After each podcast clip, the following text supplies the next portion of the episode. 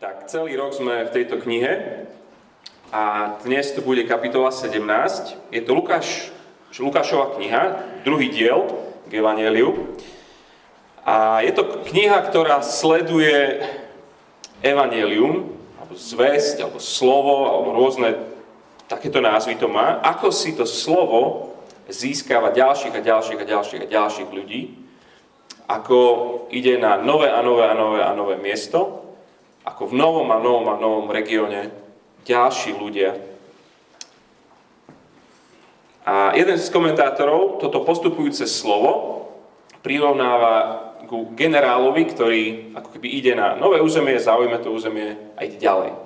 Ďalšie územie zaujme a ide ďalej. Lukáš píše svoju knihu, nazýva ho Vznešený Teofilus. V podstate mu hovorí, vidíš Teofil, kamkoľvek táto zväzť príde, kdekoľvek, príde a ona, ona nakoniec víťazí. Napriek prenasledovaniu, napriek odmietnutiu, napriek ľahostajnosti, ono proste nezastaviteľne ide ďalej. A minulý týždeň sme boli v kapitole 16. Prvý raz sa toto evanelium dostalo do Európy. Otvorte si so mnou 17. kapitolu, 144. strana v týchto hnedých Bibliách. A uvidíte to na mape. Je to druhá, nazýva sa tá cesta Apoštola Pavla. A misionárska skupina ide, ide zo severu. Z, tu sme boli minulé vo Filipi a idú zo severu, idú, idú na juh. V tej 17. kapitole vidíte, začína to, že v Tesalonike, a to sú ťažké tri týždne. V prvých tých deviatých veršoch čítame, že sú tam Židia, ktorí, ktorí vznietia vzburu, lebo vraj táto zväz, ktorú oni prinášajú, že to je nebezpečné pre nás. A v šiestom verši, tí, čo prevracajú celý svet, prišli aj k nám. A vyhnali ich a tak skupina misionárska ide ďalej, ide na juh, do, do Bereje, Beroje, a tam sa udeje presne to isté. A tým sa rozdelí Pavol musí ísť ešte poriadne na juh, príde až do Aten a ostatní ostávajú tam. A budeme teraz čítať o tom, čo sa udialo práve v tých Atenách. O význame Aten asi netreba veľa hovoriť. Ateny v tom čase už neboli hlavným mestom tej provincie, to bol Korint, ale Ateny sú, sú hlavným mestom vzdelania celej ríše. Majú najvýznamnejšie univerzity, filozofické školy, ono to je taký, taký Cambridge alebo Oxford, celé rímske ríše.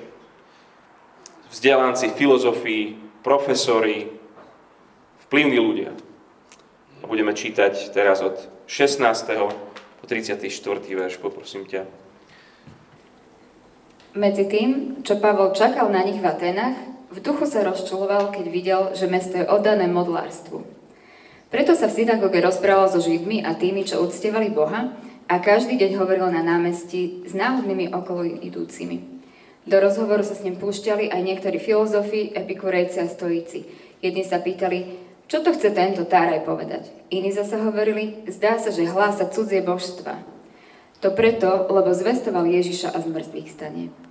A tak ho vzali so sebou, odviedli na aeropák a povedali, radi by sme sa dozvedeli, čo je to za nové učenie, ktoré ty hlásaš. Veď to, čo predkladáš našim ušiam, je čosi neslýchané, preto sa chceme dozvedieť, čo to má byť. Všetci, všetci Atenčania, ako aj pristahovalci z cudziny, sa totiž nevenovali ničomu inému, len sa rozprávali alebo počúvali niečo nové. Pavol si zastal do stredu aeropágu a povedal, muži, Atenčania, podľa všetkého pozorujem, že ste mimoriadne nábožní. Keď som sa prechádzal a prezeral som si vaše svetine, našiel som aj oltár s nápisom Neznámemu Bohu. Ja vám teraz teda hlásam to, čo uctievate, hoci to nepoznáte. Boh, ktorý stvoril svet a všetko, čo je v ňom, tento Boh, keďže je pánom neba i zeme, nebýva v chrámoch zhotovených rukami. Ani si nedá slúžiť ľudskými rukami, ako keby niečo potreboval, lebo on dáva všetkému život, dých a všetko. On z jedného stvoril celé ľudské pokolenie, aby obývalo celý povrch zeme, vymedzil ľuďom čas a hranice bývania, aby hľadali Boha, či, ho nejako nenahma, či by ho nejako nenahmatali a nenašli, hoci od nikoho z nás nie je ďaleko. V ňom žijeme, hýbeme sa a sme ako to povedali aj niektorí vaši básnici, veď sme jeho rodom. No už, ak sme Božím rodom, nesmieme sa nazdávať, že božstvo sa podobá zlatu, striebru či kameňu, vytvoru ľudského úmu a zručnosti. Boh už teda nehľadí na časy nevedomosti a teraz ľudí napomína, aby všetci a všade robili pokanie. Lebo určil deň, keď bude spravodlivo súdiť celý svet skrze muža, ktorého ustanovil. Všetkým o tom poskytol spolahlivý dôkaz, keď ho vzkriesol z mŕtvych. Keď počuli o skriesení z mŕtvych, niektorí si robili posmešky, iní zasa hovorili, radi si ťa o tom vypočujeme, ale až inokedy. A tak Pavol od nich odišiel. Niektorí muži mu však uverili a pripojili sa k nemu. Medzi nimi bol Dionys a Reopagita, žena menom Damaris a iní.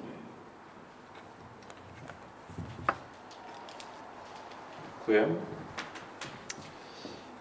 Veľmi, veľmi pomôže, keď ten text budete mať stále pred sebou a budeme v tomto texte celý čas. A skôr, než sa rozbehneme, ešte sa budem modliť.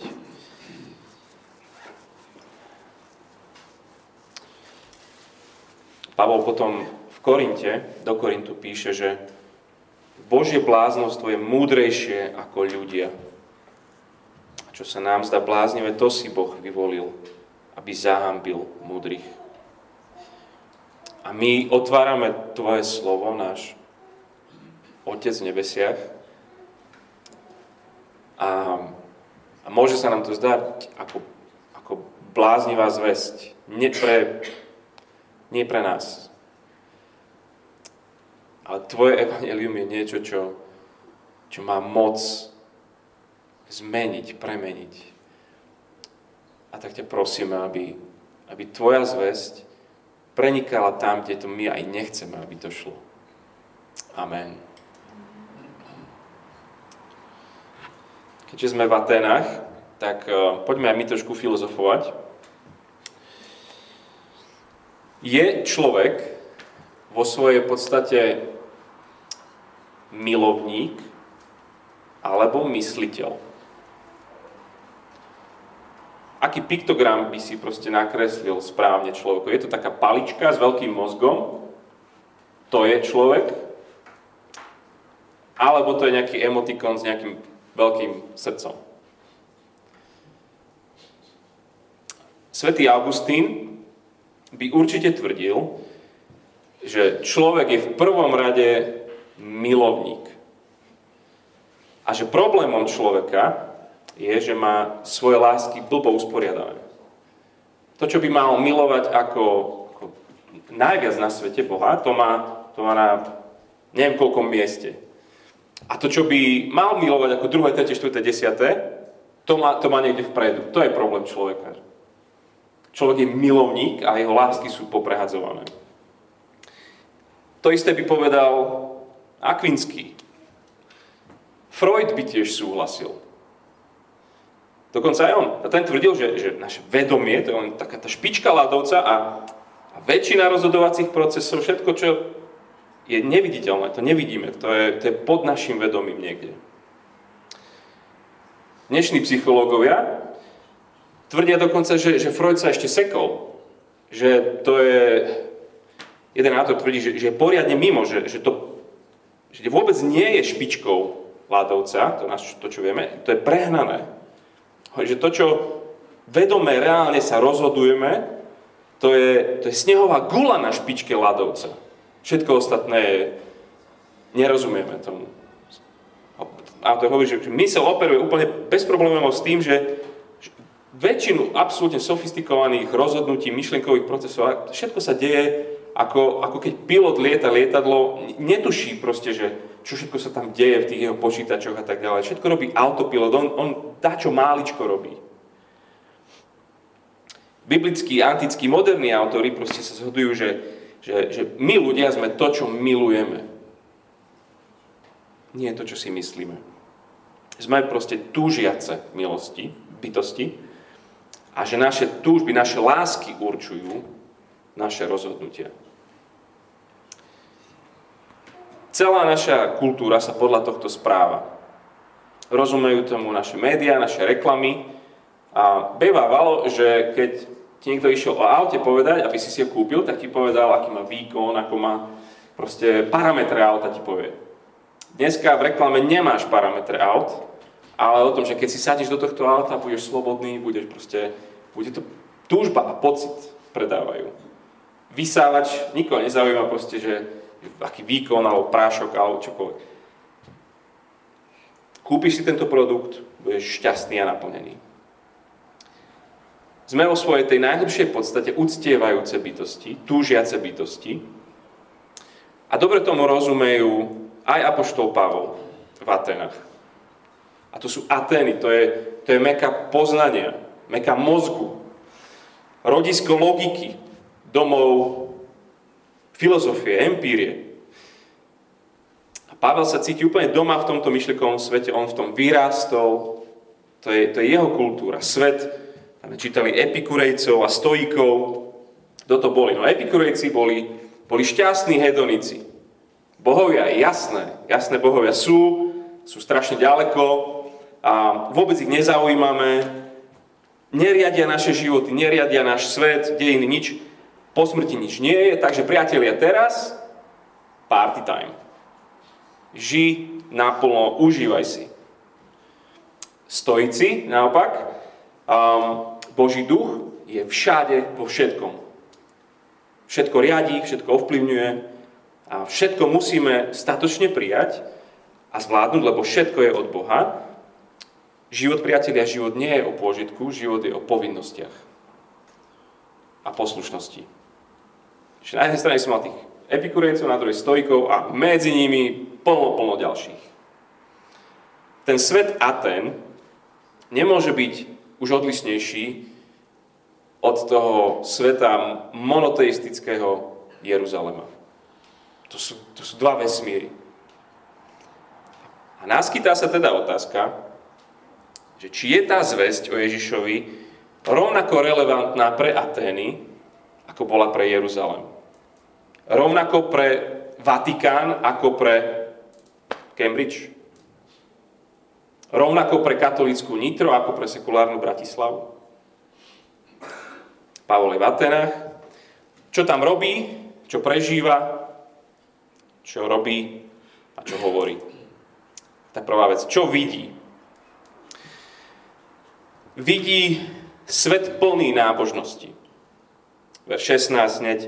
Medzi tým, čo Pavel čakal na nich, na ten svoj tým, ktorý, ktorý ostal za ním, myslím, to čakal na nich, videl, že mesto je oddané modlárstvu. Potom neskôr, keď aj rozpráva s tými mužmi, v 22. hovorí, muži a podľa všetkého, pozorujem, vidím, že ste mimoriadne nábožní. A keď som prechádzal sa vašim mestom, prezeral som si vaše svetine. Mesto logiky, mesto intelektu, matematiky a vedy, oddané božstvám. Pavol vidí svet, ktorý je prerastený uctievaním. Mesto univerzít, je, to je hustý les uctievania. Mesto, ktoré priťahuje top mozgy ríše. Ľudí, ktorí sa zaujímajú o, o, o nové veci. 21. verš. Všetci Atenčania, ako aj pristahovalci z cudziny, sa totiž nevenovali ničomu inému, len že sa rozprávali alebo počúvali niečo nové. Pavol vie, kde je. V Atenách. A on vidí, že toto je duchovný stav mesta. Je to skvost antiky, ale on, on má biblický filter, biblické okuliare, cez ktoré sa na nich pozerá. My všetci sme v podstate prirodzene slepí voči prostrediu, v ktorom žijeme. A keď sa nás niekto pýta, že čo je to byť Slovákom, a to je to, pýtaš sa rybky, že ryba, čo je voda? Hej? Tak voda je... Stále to. Hej? Inak prirodzene proste nevidíme svoju kultúru a všetky svety, proste aj ten náš sekulárny, je plný náboženstva, nábožnosti. Aj toto mesto je oddané modlárstvu. Všetci ľudia Bratislavy, podľa všetkého pozorujem, ste mimoriadne nábožní. Každý v tomto meste totiž žije pre niečo. Každý má niečo, v čom hľadá svoje naplnenie, svoje šťastie, svoju hodnotu. Každý má nejaký oltár, na ktorý chodí obetovať. Nie obedovať, obetovať. Obetujeme svoje pohodlie, obetujeme svoj čas, svoju mladosť, obetujeme mnohí svoju rodinu, niektorí obetujú svoje deti, ale všetci obetujeme niečo na nejakom oltári. A možno máš bližšie k tým epikurejcom, tí party ľudia. Cieľom je užiť si, vidieť svet, zažiť, pocestovať. A pracujem, aby som sa zabával, aby som mohol mať poriadnu dovolenku, aby som mal pôžitok, víkend.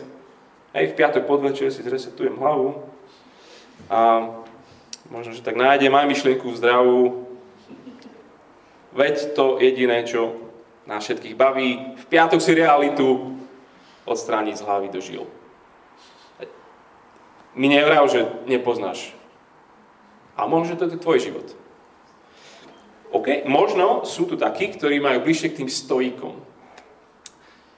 Ja sa budem zapierať, zamakám, ja znesiem veľa, budem lepšou mamou, budem najlepší barista v meste, budem najlepší v čokoľvek, čo robím, chcem vzdelanie, chcem úspech, chcem uznanie, ja sa posuniem, proste tento vesmír ja napravím.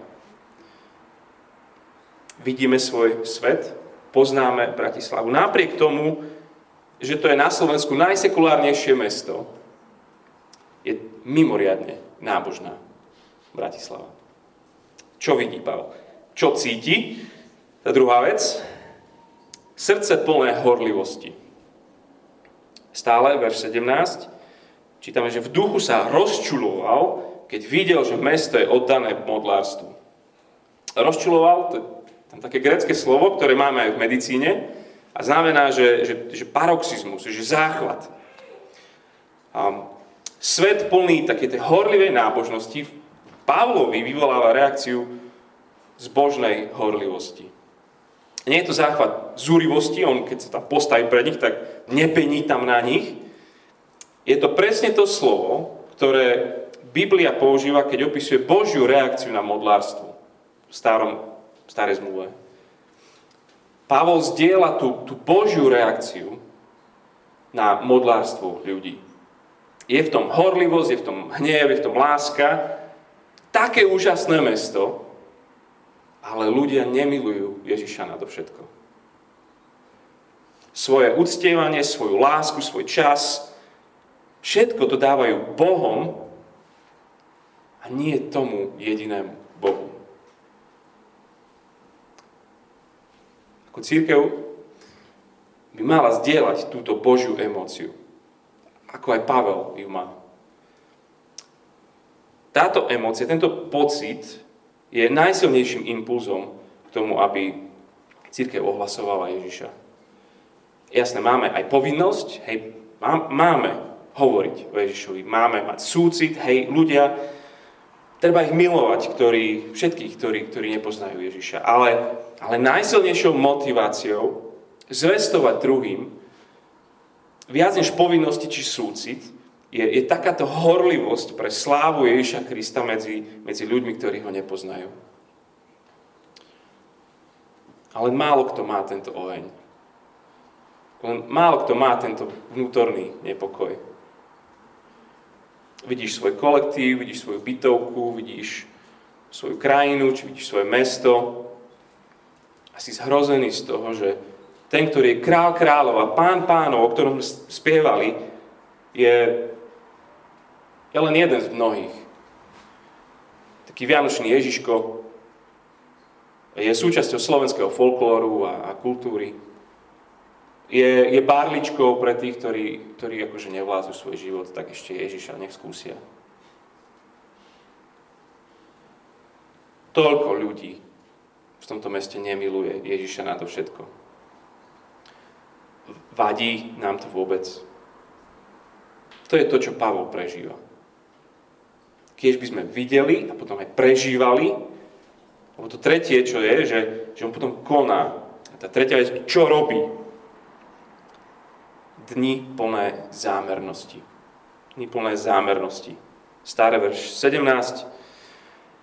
Preto sa v synagóge rozprával so Židmi a tými, čo uctievali Boha a každý deň hovoril na námestí s náhodnými okoloidúcimi. Ten svetý nepokoj Pavla vedie k zámernej misii. Ide proste tomu v ústrety. On nečaká, nie je pasívny, on tie príležitosti vytvára. Námestie to boli, to boli trhoviská. To bol, to bol ruch.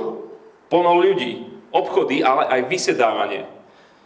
V, v Atenách kecanie, rozprávanie sa, filozofovanie. To boli, to boli pivné terasy, to boli to je ka, bratislavská kaviareň. Je tam, kde sú ľudia. A presne na týchto miestach pred stáročiami to isté robí Sokrates. On sedí, rozpráva, argumentuje. Pavel presne toto robí. Verš 18. Do, zho- do rozhovoru s ním sa púšťali aj niektorí filozofi, epikurejci, stoici. Jedni sa pýtali, čo to chce tento táraj povedať. Iní zase hovorili, zdá sa, že hlása cudzie božstva. To preto, lebo zvestoval Ježiša a zmrtvý stane. Jedným sa proste zdá, že, že ten Pavel to je úplne mešuge, nič originálne nepriniesol, že to je šarlatán, ktorý tu motá jedno cez druhé. A potom druhá skupina, tá ešte zaujímavejšia, oni si myslia, že, že má zaujímavé dvojbožstvo, hej, že, má, že má Ježiša a jeho družku Anastázis, hej, že z stane, že to, to sú dvaja bohovia a, a že toto je taká nejaká novinka, ktorú tu teraz on prezentuje. Úplne sú v podstate vtipní.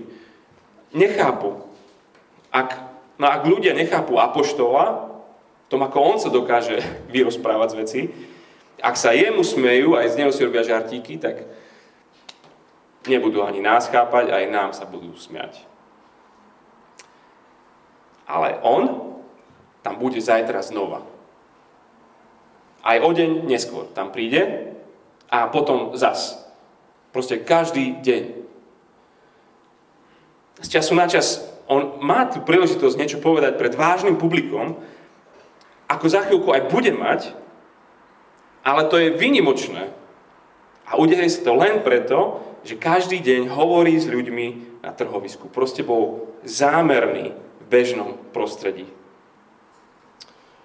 Tak otázka na nás, ako by sme my viac mohli byť medzi ľuďmi. Nezjesť si svoj obedík z boxíku sám v kuchynke, alebo dať si veľké slúchatka, aby všetci vedeli, že, že neotravovať. Všade sa budem ponáhľať, aby som nemal na nikoho čas. Úplne jednoduché maličkosti, ale pre Pavla to je, sú dni plné zámernosti. Lebo on horlí za Boha, lebo vidí mesto, ktoré je bez Neho. On žije zámerne. A tá štvrtá vec teda, hej, že čo hovorí slova plné Božej unikátnosti.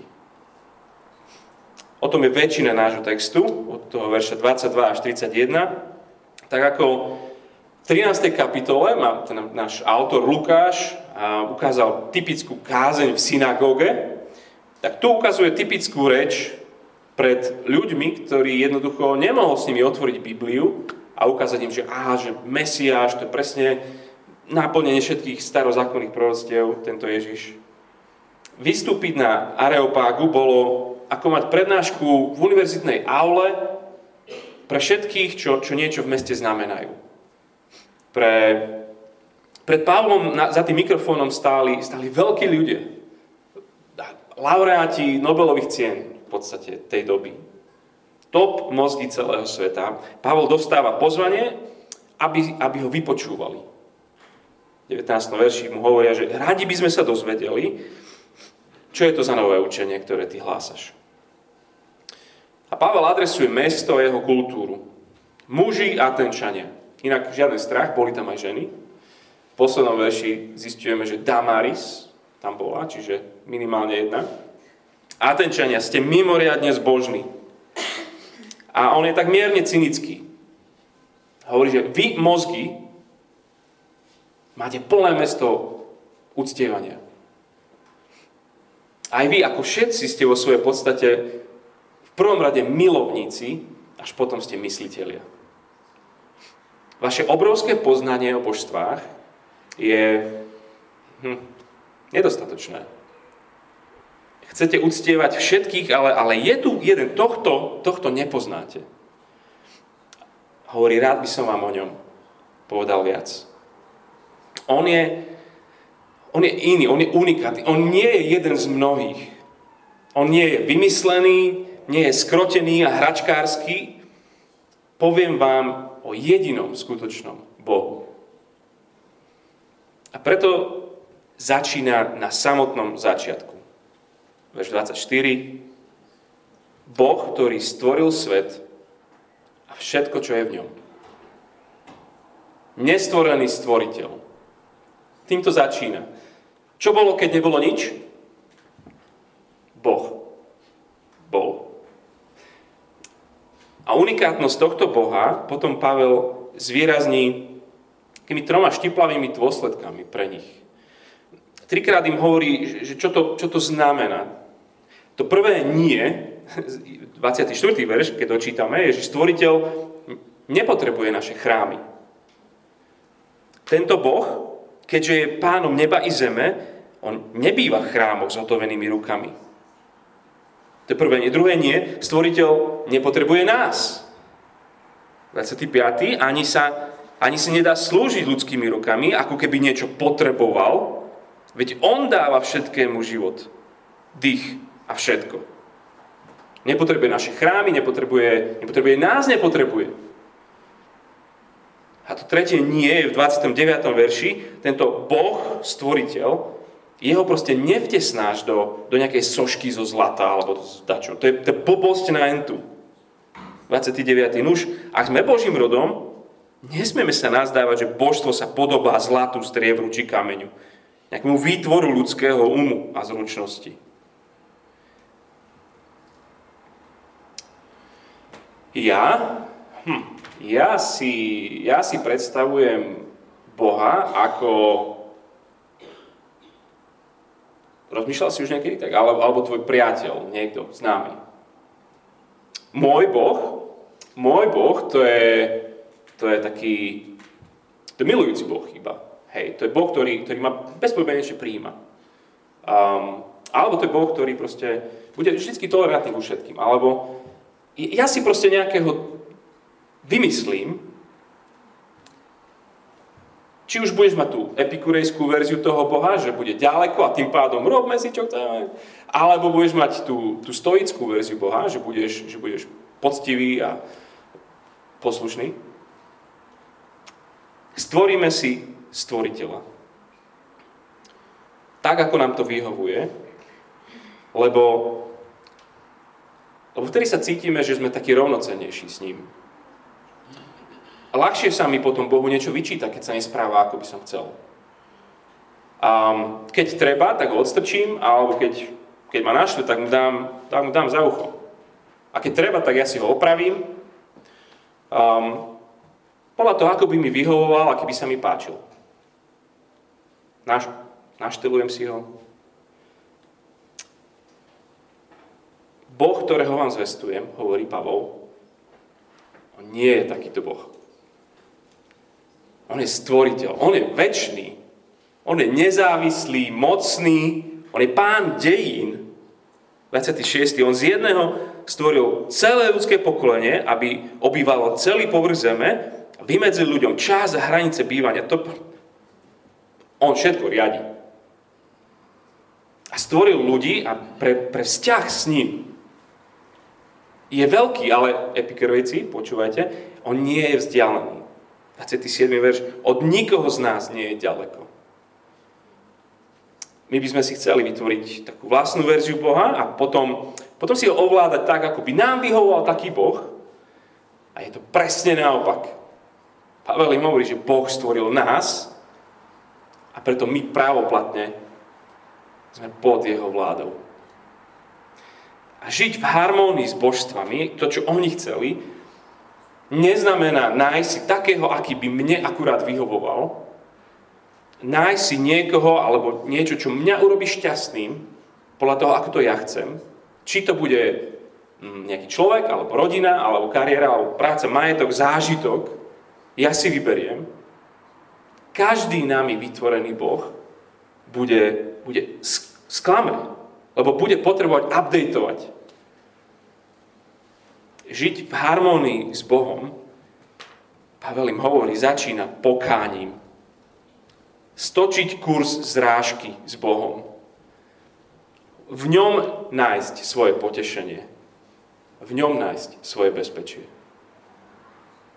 V 30. verši Boh už teda nehľadí na časy nevedomosti a teraz ľudí napomína, aby všetci všade robili pokánie, lebo určil deň, keď bude spravodlivo súdiť celý svet skrze muža, ktorého ustanovil a všetkým nám o tom poskytol spolahlivý dôkaz, keď ho skriesil z mŕtvych.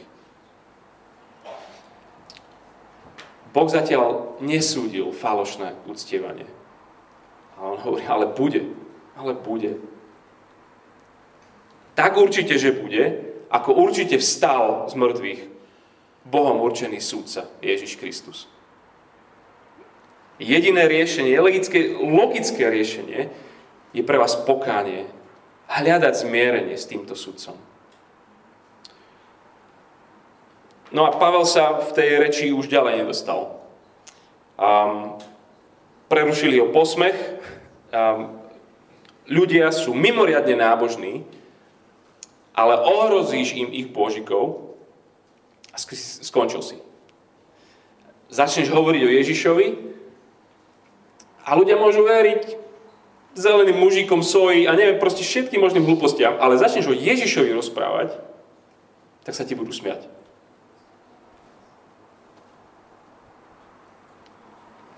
Pavol vidí okolo seba svet plný nábožnosti. Pavol prežíva niečo. Má srdce plné horlivosti. Pavol koná, má situácie plné zámernosti. Pavel hovorí slova plné Božej jedinečnosti. Boh, ktorý všetko stvoril, človeku dal vzťah s ním, ako so svojim stvoriteľom. My sme si radšej našli dobre vyzerajúce náhrady namiesto neho. V podstate každý jeden z nás žije pre zhnité šmejdy, ktoré krásne vyzerajú. A keď nás sklamú, rýchlo ich nahradíme niečím iným. Možností je úplne, že nekonečne. Priateľ, muž, žena Bratislavy. Ja viem, že už si obsadený, ty už úctievaš niečo, si veľmi nábožný. Pozri sa na svojich bohov a určite sú to super veci. Veci, ktoré sú dobré, ktoré sú dobrým stvorením a darom od Boha. Ale čo sú v porovnaní s Ježišom? Ježiš je lepší. Ak máš Ježiša, len vtedy máš všetko máš život, vtedy máš skutočné prijatie, vtedy máš skutočnú nádej, skutočnú hodnotu, skutočné šťastie, ktoré ti nedokáže nikto a nič vziať. Smrť, všetko toto len znásobí v tvojom živote. Smrť, ak to máš v Ježišovi, ti to nezničí. Pavel chcel, aby, aby celé Ateny prišli k Ježišovi nás volá, aby sme znova prišli k Ježišovi. Možno prvý raz sa potrebuje s ním zmieriť, skôr ako príde ten posledný deň. Ak žiješ zmierený s ním, ďakuj mu, že si ťa získal. Ďakuj mu, že ti ukázal, že žiješ pre, pre prázdnotu. Že on je skutočná hodnota. On je skutočná radosť a šťastie naplnení pre tvoj život. Budem sa krátko modliť.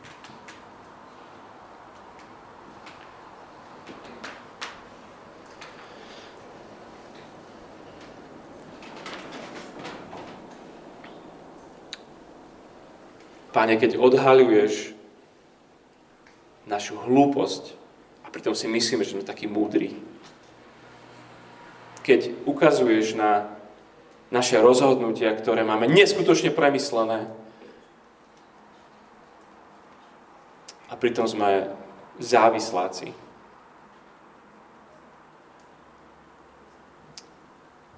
Ti vyznávame sami, že, že sme ľudia, ktorí, ktorí milujú toľko vecí v špatnom poradí. Vyznávame ti to a prosíme ťa, Pane, aby ty si sa stal láskou číslo jedna v našom živote. Láskou, ktorá ovplyvní všetky ostatné rozhodnutia nášho života. Prosíme ťa, dávaj nám aj oči vidieť svet, v ktorom žijeme, tu v Bratislave. Prosíme ťa za srdce, ktoré bude cítiť to, čo ty cítiš pri pohľade na náš svet. Dávaj nám, prosím, skutky zámernosti každého dňa. Prosím ťa, dávaj nám aj slova, ktoré sú plné jedinečnosti Ježiša Krista. Amen.